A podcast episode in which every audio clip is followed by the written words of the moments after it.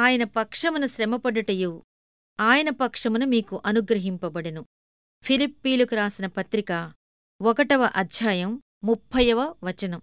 దేవుడు నడిపే పాఠశాల చాలా ఖర్చుతో కూడుకున్నది. అందులో నేర్పే పాఠాల భాష కన్నీటి భాషే.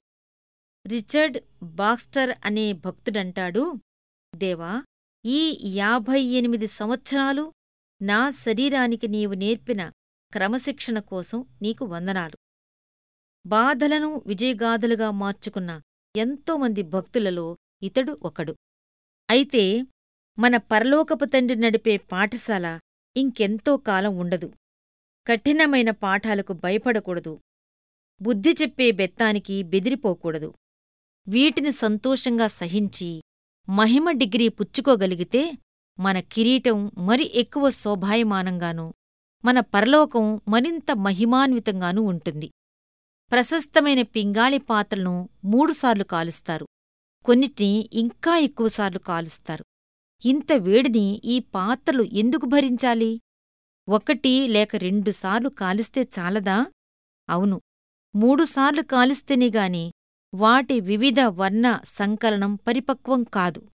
ఆ రంగులు వింత హంగులతో అవతరించి శాశ్వతంగా నిలిచిపోతాయి.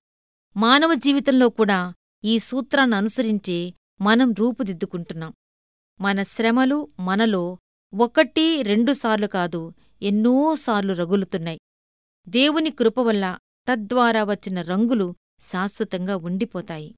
ప్రకృతిలోని అతి చక్కనైన పుష్పాలు విశాల మైదానాల్లో పుయ్యవు.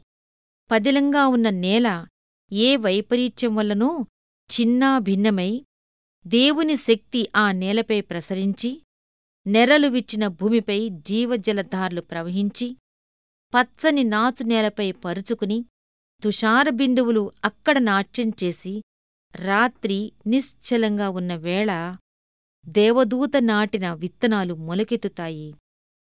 ఆ దారిన వెళ్ళే చిన్నపిల్లలు ఆ పూలు కోసుకుంటారు.